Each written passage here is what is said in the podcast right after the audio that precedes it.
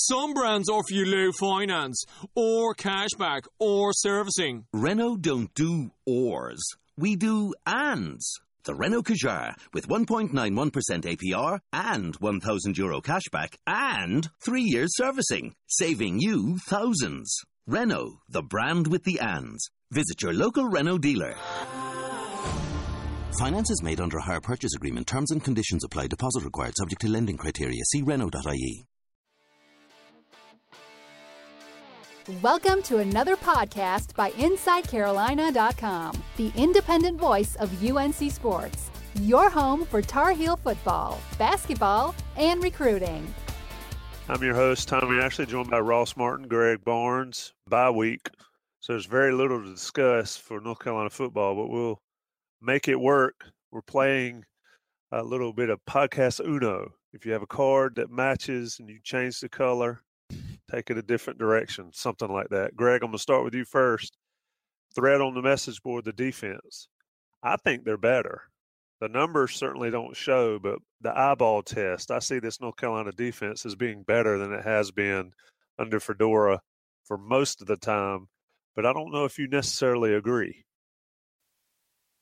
No, I don't. I mean, have there been moments where the defense has looked good?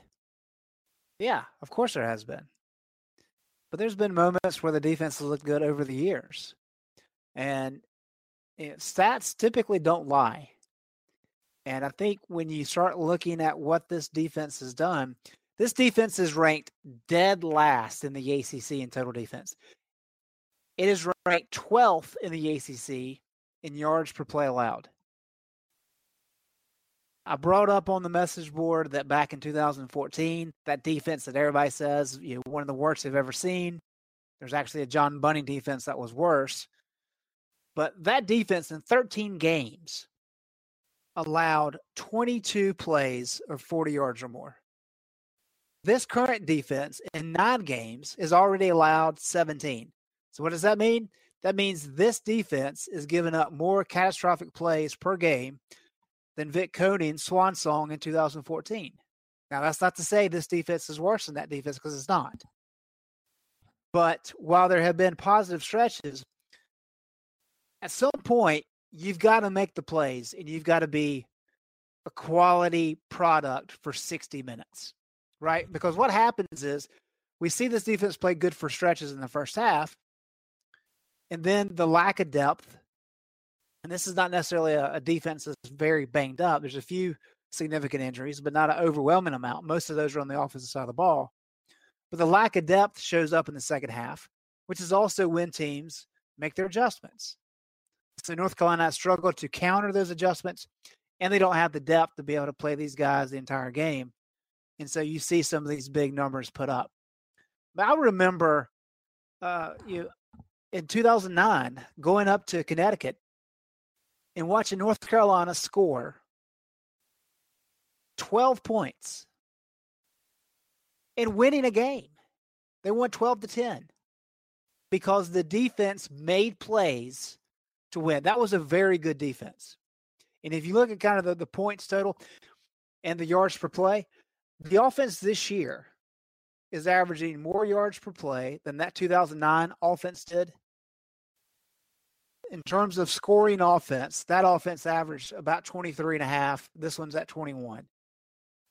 So pretty even in terms of how productive the offenses were.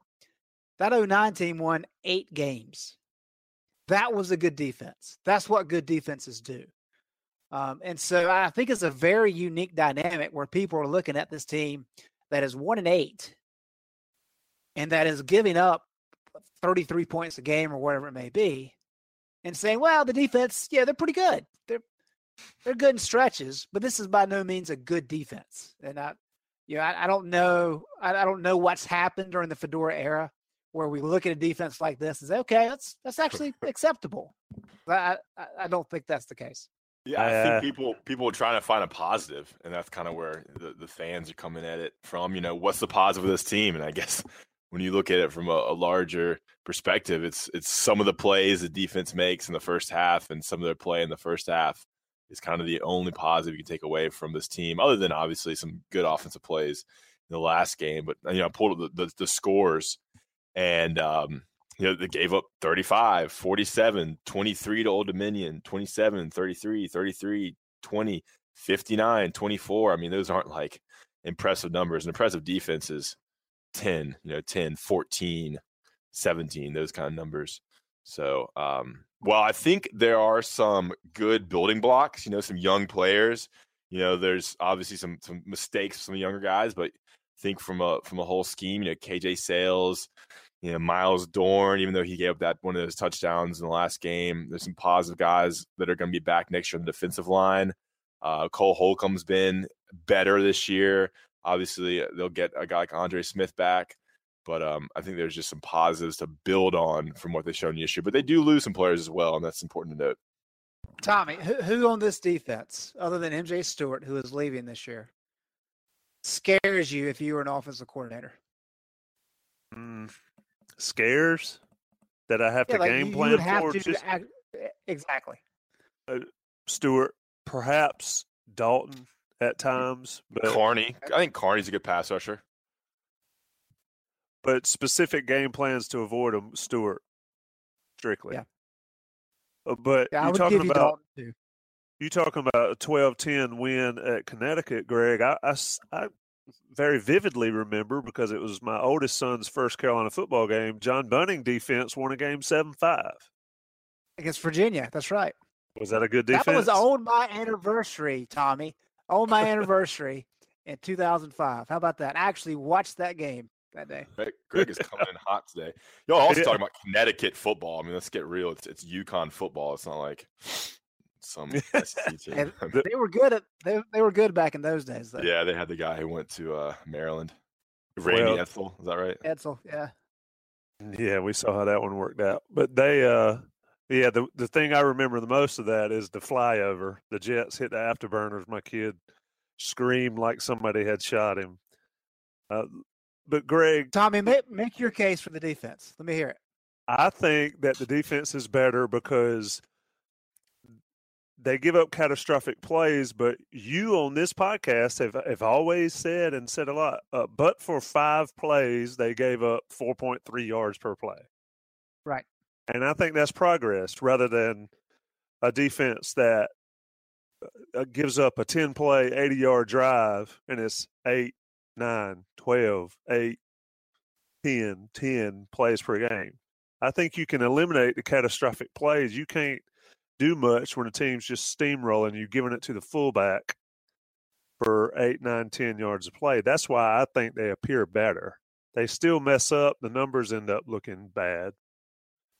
but don't misunderstand me saying they are doing better for saying they're good. And I think somebody on Twitter or the message boards got on me for that. Like Ross said, it's a positive in a season of no positives that they're actually making some plays. And we've seen, Greg, you know this, we've seen in 2014, they didn't make any plays the entire year, it felt like. So that's my point as to why I think they've improved. Do the numbers look bad? Sure. Does one and eight look bad? Absolutely. But when I see guys actually making stops and making plays and then giving up a bomb, you know, I'd rather go out in a blaze of glory than die with 50 cuts like Georgia Tech used to do this team all the time. Hey, Yeah, Greg. and I, I get go ahead, Ross. No, go ahead. You go on this topic. Go ahead. I was just going to say I, I understand that, and that's there's some good points. But I think also we have to talk about that in the preseason. What was the first thing Larry Fedora said at the ACC kickoff? He said that the defense was going to have to step up and carry a very young offense, especially early in the year. Uh, the, which is which is more ridiculous, that statement or the fact that we believed it, that we believed it could happen under this under Larry Fedora? And I'm not. I mean, let's be real. You, you can't not talk about them having to play 40, 40 minutes a game either. It- games are 60 minutes. I get it, but there's anybody. Superman would be tired if he was on the field for 40 minutes a game. Don't you agree with that? I absolutely agree with that. So what's so how do you address that? I mean, is it a matter of saying, well, this defense is as good as it's going to get, unless what? Unless the offense changes, and the offense is not changing as long as Larry Fedora is here. Or you have to recruit a whole heck of a lot better on defense because MJ Stewart, who is your best player, cannot be playing 90 snaps a game. That's unfair to that kid. So you have to do a better job recruiting. Um, you know, and MJ is a warrior. I mean, he he busts his tail, and you know, the GPS numbers are phenomenal for the kid. But even somebody like that is going to get worn down. So that tells me, if we're having that conversation, they have to do a much better job recruiting so you can actually have a legitimate two deep. I know there's been a few injuries on that side of the ball, uh, but you know if you're not changing the offense, and that's the conversation of they're playing too many plays, you got to do a better job recruiting then.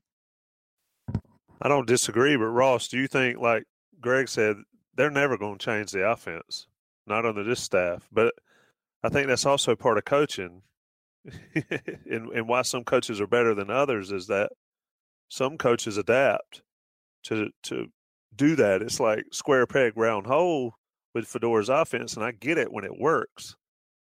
But when the defense goes out against Miami and the offense gives up four turnovers and the defense doesn't allow any points off those four turnovers, if my memory serves, at least not on the drive there. I mean, what more can they do yeah. to get a little bit of credit?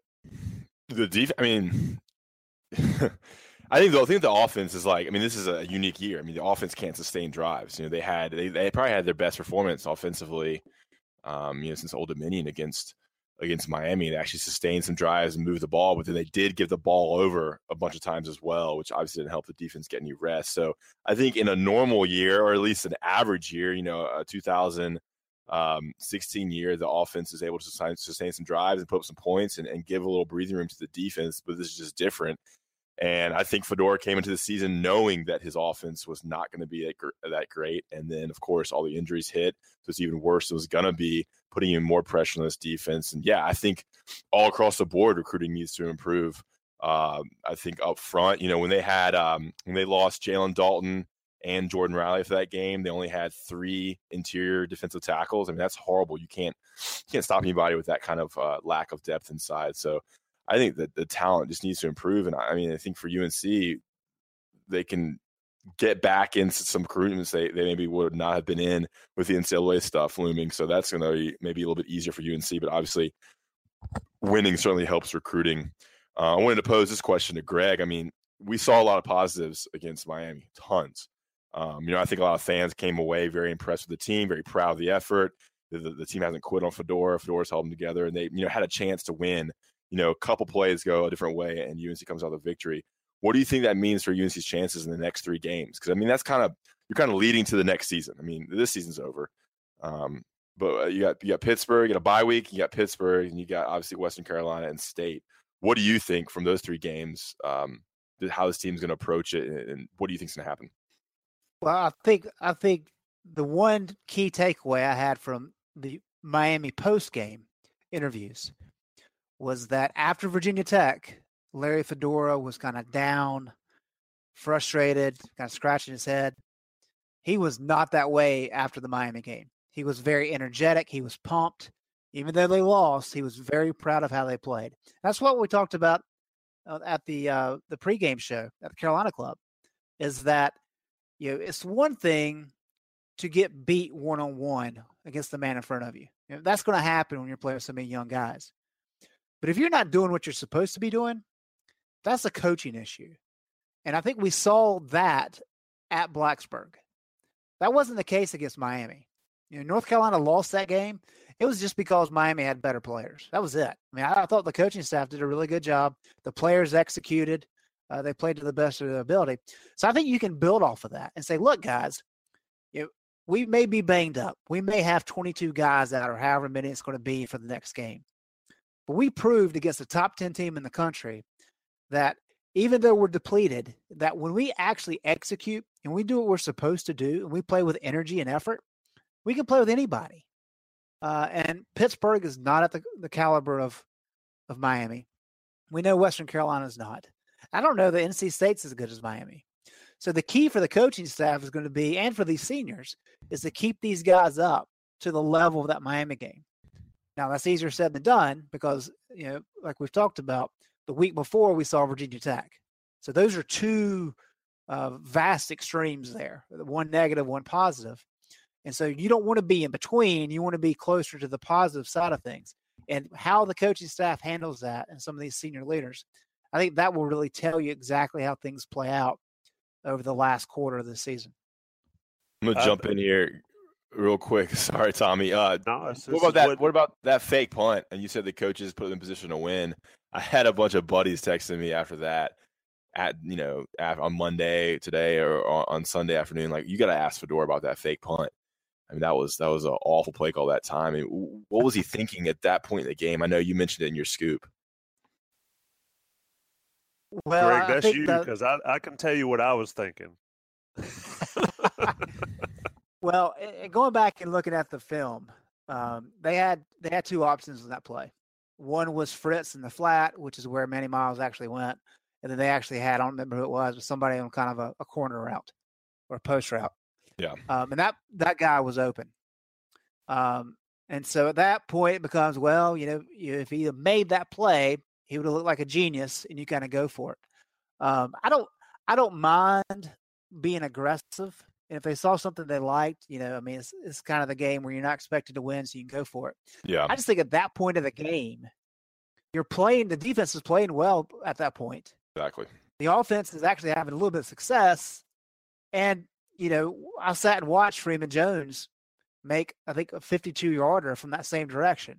So even though that would have been a career long that he would have kicked from there, he, he had the leg and he actually kicked a, a field goal a few minutes later from 45 yards.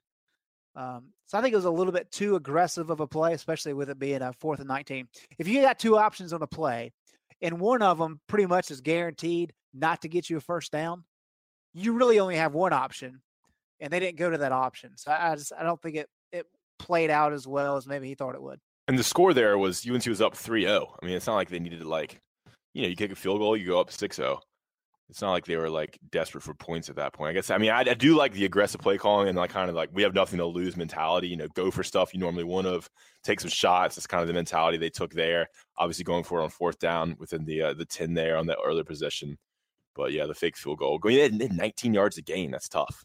Yeah, and how how many times, how many fake field goals on fourth or any, fake punt, fake field goal on fourth and nineteen have you ever seen Right. successful? 19 yards. Ever? Oh, no, I mean, I've seen it on a punt, but never on a field goal. so yeah, that was a fake field goal. So I've been calling it a punt. well, if we're going to talk about play calls and we can go there, what was it? Second and six inches, and you don't go under center. We had talked about getting under center coming out of the end zone. Greg, they don't go under center trying to go into the end zone. I think that is when the game uh, really turn because I think if Carolina puts points there and, and goes up whatever it was, thirteen nothing or, or whatever, then it's you, you got a whole different ball game. And for some reason, that's the time to go under center. I know the offense is what it is, but you learned something against Notre Dame. Why not apply it there? That's the maddening uh, lack of awareness slash game management is, I think, what drives this fan base the nuttiest, Greg. Yeah, I, I don't know, Tommy. Um, Notre Dame, you know, no question there. That that was a bad decision. Uh, we've talked about that so much, so I won't kind of rehash that. But you're backed up there, and you're just trying to make sure you don't get a safety. I think in Fedora's offense, uh, I mean, it's it's set to be out of the shotgun, and I actually don't mind the idea of, of rolling Chaz Surratt out because they actually ran Jordan Brown straight up the middle on first and second down there. So, yeah, he's not under center, but he's in the shotgun, and that's uh that's kind of their their bread and butter play up the middle. So if if you can't run your bread and butter play twice from the one and score, I don't know that you're necessarily going to score doing something you don't normally do. And I don't mind the the idea of kind of rolling Surratt out. So yeah, I mean it's a bad look and it's easy to, to question in hindsight. Uh, but I mean, give you give Quarterman a, a, some credit. He made a heck of a play on fourth down. Uh, but you know, I, I think I think Notre Dame is a lot more clear cut of a decision compared to compared to that one. And, and while we're still on this game, before we move on to something else, I'll just give you kind of what I took away from the game. You know, I thought I thought Beau Corrales played great. Obviously, he's a playmaker. He's the biggest receiver UNC has. He shows some athleticism. I think you just have to play him more and just get him ready for next season. He seems like the guy who can make some plays. I don't know if whether that was that was Elliott or the trick plays, but I mean, he scored two touchdowns. I think that's a big takeaway, and he has the body. Seems like he's kind of you know getting some play calls down, and, and Gunnar Brewer has some some trust in him, which is good. I thought the offensive line looked better. I thought Jordan Brown ran really hard throughout most of the game. Um, you, you, just saw certain plays where um, they would pull the center or pull guard and and really get some downfield blocking, and, and you know they hit on some things and they protected the quarterback pretty well at times. You know, it wasn't like Virginia Tech where Chaz Surratt, whoever was back there, had no time. You know, there was definitely some pockets at time at times that gave uh, the quarterback a chance. You just saw kind of a more concerted effort by the offensive line, probably just because they got you know beat down in practice because they were awful against Virginia Tech, so they probably took it to heart there. And I think, and we were going to talk about this. We might as well jump into it now. You know, I think UNC kind of has a quarterback question now going into the bye week and going into um, going to Pittsburgh. I mean, Chaz Surratt hasn't has been knocked out of what two straight games now, and and then didn't play the one before that. Um, so what do you do? I mean, Nathan Elliott seems like the team kind of likes him in terms of just what he brings and the, from a motivational standpoint, from a leadership standpoint. You know, he's been there three years. You know, his classmates, the guys he came he came in with, are kind of the guys on the field. Um, you know, he he works hard. It seems like they play for him more, if, if y'all know what I'm saying. And obviously, the the three uh, interceptions are not great, um, but he looked like you know he could run the ball a little bit. He can make some throws. He's a little limited on what he can do, but it just seemed like he gave them a better chance somehow, even with all those picks. So I think it's going to be super interesting because it seems like Fedora and the staff and Heckendorf and Cap are always going with Surratt. So maybe he's just the better guy in practice. And they feel like he gives them a better chance to win in terms of what he can bring athletically and with his arm and playmaking. But it just seems that Elliott was a gamer, and this is a, a obviously a short, small sample size. But uh, I think you have to be impressed with what Elliott did, not knowing he was going to play, and kind of stepping up and really giving UNC a chance uh, in that game. Greg, let me jump in there, and I'll, I'll, say I agree with you, Ross. I think that you know, give the kid a chance. At this point in the season, you're one and eight. We've seen Surratt. We've seen what he can do. Um, you don't want to keep getting him banged up and keep getting him hurt. I agree. The team looked like they had a lot of energy and played well for Elliott. You know, you can't throw it to the other team three times. You know, however whoever fault that is. If it's a receiver fault, fine. It still can't go to the wrong jersey three times in a half. But Greg, I think I'll give two votes because I assume Ross is one vote for Elliott. I'll, I'll, cast a second vote for Elliott from here on out just to see if this team can get a spark and get some kind of positive momentum going out of the season. Yeah, why was why was Elliott most successful against Miami though? Because he gave well? it to Ratliff Williams and let Ratliff Williams throw it a couple times. well, he he ran 21 times for 79 yards. Um, Tough yards. I mean, most of them were. I was just going to say that. Yes. Yeah, I mean, uh, if you want to call him gritty or whatever the stereotypical words are, he ran tough and he ran hard, and he played hard and he looked like a football player, not um, a guy playing football, at least from my eyes. Yeah, and coming into the year, one thing we talked about was okay. We know they they're kind of limited at wide receiver. This is before all these guys got hurt. They were at that time. We're like, well, if Austin Proehl's your your best wide receiver, then you're going to have a little bit of issue in terms of what in your passing game, and you've got a fresh young quarterback, so you're going to have to rely on the running game, and not just your running backs. You're going to have to rely on the quarterback to open things up for you. And we saw that a little bit with Surratt against California. We also saw it a little bit against Duke. Now, granted, that the Duke one, he had that 56 yarder, which kind of uh, changed the stats a little bit. But otherwise, they haven't used him an awful lot running the ball, and I'm curious as to why. I mean, uh, you know, Elliott's. I think Elliott's a fine runner. He's quick enough. Um, I, I, don't know who's faster straight line speed, him or Surratt. But I'm just curious why they haven't run Surratt more. Because I think I think the reason we're talking about Elliott is because those were tough yards against a good defense. We're not talking about him because he was such a great passer. Um, and so I, I think, you know, for Surratt, if they're going to go with him, trust him to run the ball. I mean, he had a, a good run at Virginia Tech before he got hurt. Um, I, I would kind of like to see that. I mean, I, am I'm, I'm fine with going with Elliott. You know, if you want to mix it up some because of the way he played against Miami, fine, have at it. But if you're going to go with Surratt, uh, run him. And let's see what he can do with his legs because uh, Marquise did that with a lot of success in 2014. He carried that offense. Now I know Marquise is a different runner and he's more of a linebacker, uh, but Surratt's you know, he he's got some good good speed, some good wills. So you try try to do what you did against Miami with Surratt and see how that plays out. Maybe I, I think that would be my number one option. But as I said, if you want to go with Elliott, yeah, I, I don't have any issue with that either. And, and, dude, Greg, I think just looking ahead, man, does this team have a quarterback on its roster that can, you know, get them in the, you know, contention for an ACC Coastal Championship? I don't, I don't know Ooh. if they threw. I mean, Chaz is young, so obviously there's some yeah. potential there, potential for growth. But um, that's that's right now. That's I mean, obviously I would. I was going to say, Ross, the that's the one thing that uh, I'm curious about because I vividly remember and I guess this was 2011. But going to practice and watching Marquise and being like, uh, yeah, that's not going to work. and kind of the same thoughts I had with Anthony Ratliff Williams a few years ago. Like, this kid is a great athlete, but I'm not sure that he's a quarterback. And people around the program were telling me the same thing. Like, yeah, I wonder what position they're going to move him to next because he's not staying at quarterback. And what happened? know, Marquise developed tremendously. And by his senior year, he was throwing a good deep ball. Uh, he'd really progressed. So, yeah, I think Surratt has a lot of room to grow. Is he there yet? No, of course not.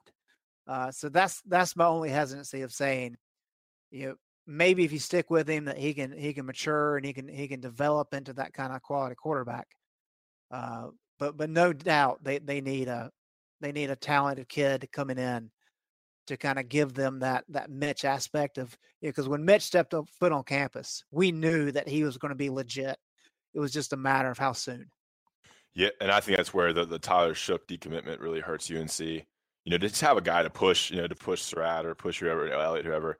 I mean, I think Jace Ruder is a, a, good guy, but he doesn't have that that it factor that I think Shook had immediately. I mean, Shough could come in next year if he was still committed. Obviously, come in and he could compete for a starting job. I mean, that guy has all the tools I think that's kind of what they you know had an idea of him being able to really compete for that job. So they need to get in uh, another quarterback in this class. And obviously, I think they need a lot of help in the offensive line because I mean, obviously, you're nowhere without a, without some protection and a run game. Let me uh, let me take a quick break. This is the unedited, straight from the hip Inside Carolina podcast. I'm gonna take a break. We'll come back with a couple more questions. Some brands offer you low finance, or cashback, or servicing. Renault don't do ors. We do ands. The Renault Kadjar with 1.91% APR and 1,000 euro cashback and three years servicing, saving you thousands. Renault, the brand with the ands. Visit your local Renault dealer. Finance is made under a hire purchase agreement. Terms and conditions apply. Deposit required subject to lending criteria. See Renault.ie. All right. Ross, speaking of recruits and commitments and all that, we don't have to talk specifically, but guys committing early and then taking visits later. It's benefited Carolina in the past, it's hurt Carolina in the past. Your take on that? I mean, you follow recruiting plenty. I'll, I'll tell you this if I were a big time recruit, or if my children ever were big time recruits, they're taking every visit and then some. Yeah. I mean, I'd go to I'd go to USC, I'd go to UCLA, I'd go to Oregon, um, and then I'd go to like LSU. I'm just basing on just kind of the, the personnel at those locations. But yeah, I mean, it's tough. I mean, obviously talking about Peyton Wilson. I mean, a guy that's 25 minutes from Kenan Stadium and a great kid who's been on campus tons of time. I think almost every home game, but I'm not sure if he, I don't think he was there last uh, last game against Miami because he, he hurt his ACL but yeah, I mean, these guys take visits. It happens, you know. Malik uh, Malik Robinson, a freshman QB, took took visits. William Sweet, Andre Smith, all took official visits kind of around this time. November, December is when all starts happening before they sign early. Um, and so you're going to see it. And obviously, it's something they're allowed to do. They're, they're not signed in. And so, but it's, it's, when a team is one and eight and you got your, your best prospects looking around, that is disconcerting just for the program, just for the look of it. And I mean, obviously, you know, readers of Inside Carolina and people on the board know this. And it's kind of a, a stressful situation when you had thought you had a pretty good class with some good guys and come in and and compete early and kind of build this program back up. And when you got your your top guy, your stud, your guy who went to the, the Nike camp this summer, I mean, and he's looking around, that's not good.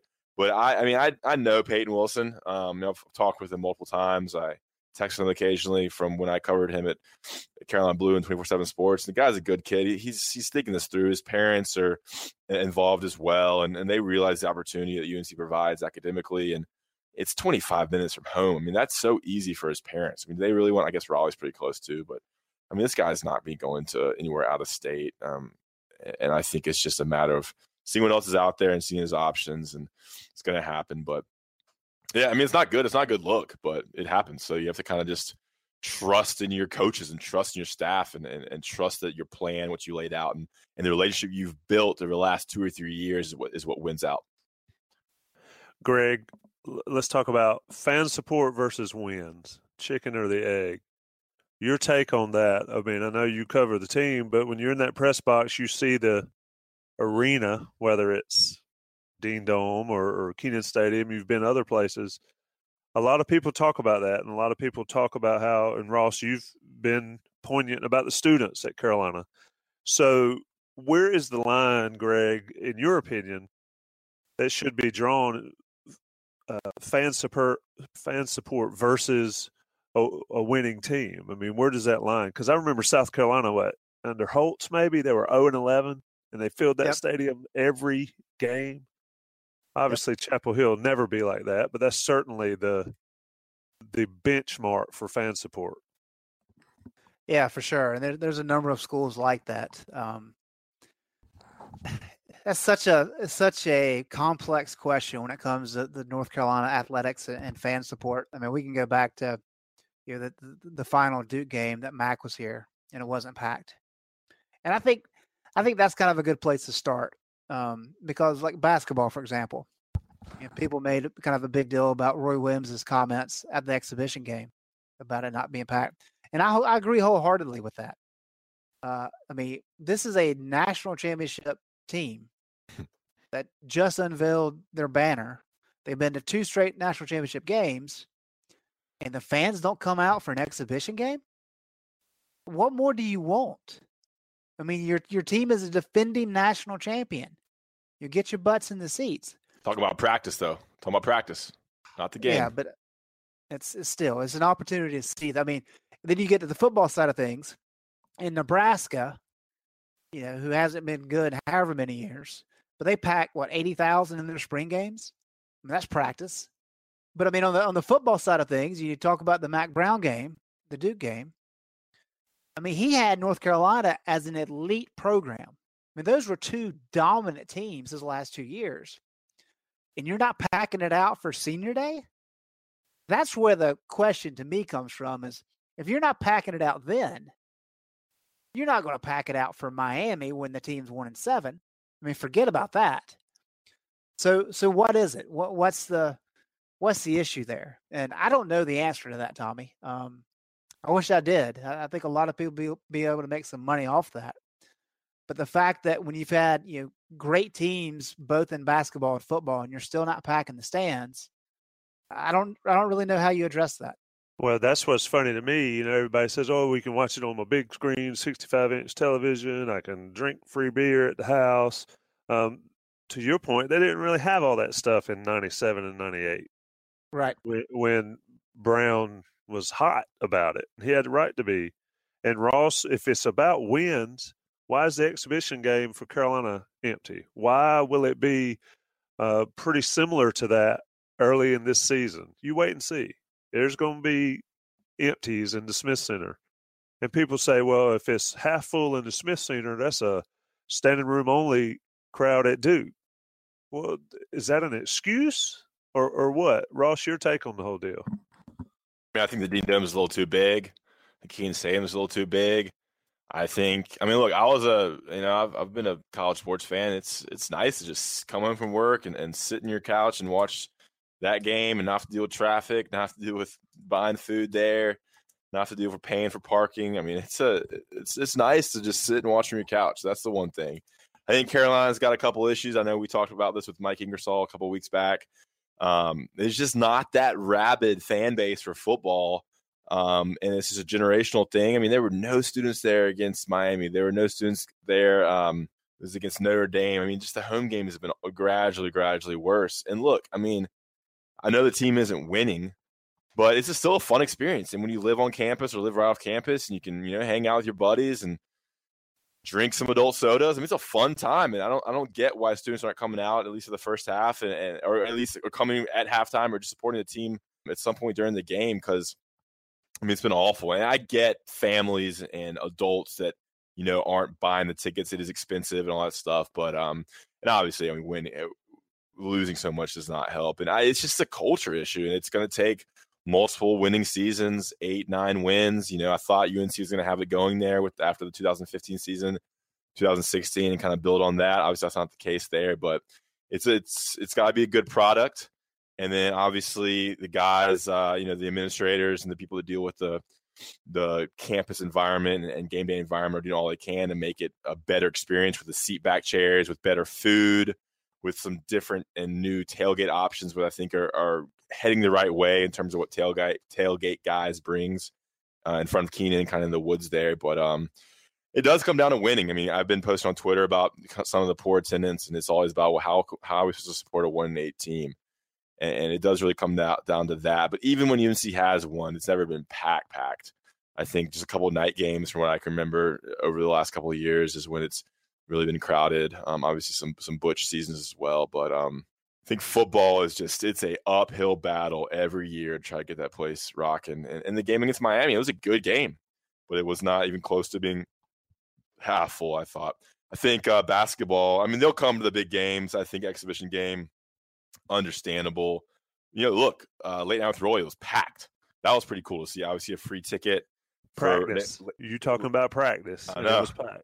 Well, that was the the unveiling of the uh, the banner, and uh, it, was, it was a cool deal. People like late night with Roy, all the recruits there and everything, and it was packed for that, and that was great to see. I think you got a seven o'clock exhibition game, going to be a little bit less popular against Barton, but uh, I think you know Northern Iowa, and as you get to the season, you'll you'll definitely see more of a crowd because there is a lot of hype around this program recruiting's kind of stepped up a little bit. You had Zion Williamson on campus. There's a little buzz around this program right now, obviously because the two back-to-back Final Fours, a lot of returning players, reigning national champions. So I'm, I'm not concerned about basketball attendance. I just worry about football. I just it sucks to see these guys fighting their hearts out and, and playing so tough and just giving everything they can because they have not quit on themselves for this team and just playing a, against such a paltry um, audience.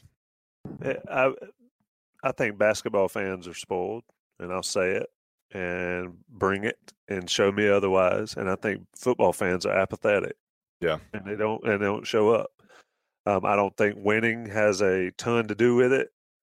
Um, not for North Carolina, at least. We'll see if the football team can get back. The one of the best experiences I had at Carolina at a football game, coming off Mack Brown's two one and ten seasons, and it doesn't get any worse than those one in ten, and I think one of those years it was Georgia Tech, and the other one it was VMI. Carolina hosted Georgia Tech, and the place was nuts. I don't remember the rest, but the student section was absolutely insane. I mean, I if I'd have died that day, they'd have said, "Yeah, I, I could see why he died." It was that crazy. They tied the eventual national champions that day. It just the student section. There's no excuse for it not to be packed. I know. And uh, but anyway, Greg, I'm gonna let you close them. Put you on the spot. Give us some words of wisdom going into this bye week.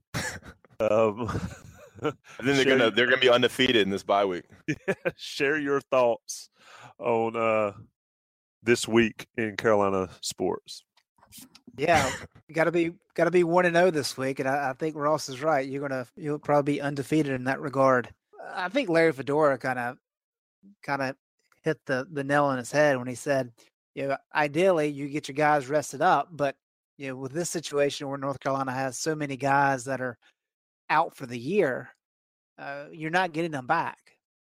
But this is an opportunity to uh, continue to work the young guys, get them as many reps as possible, try to rest some of the guys you got to rely on. Because I really do think, you know, with the Miami game, that's prompted a lot of discussion on the message board. And not everybody is railing on the team like if they did after the Virginia Tech game. They're kind of arguing back and forth. Hey, well, the defense played good. Well, they're not good enough. And I think that's healthy. That means that there's still people seeing things that they like. And so if you can build off of that and go up to Pittsburgh and win and then beat Western, now we're talking about three good games in a row.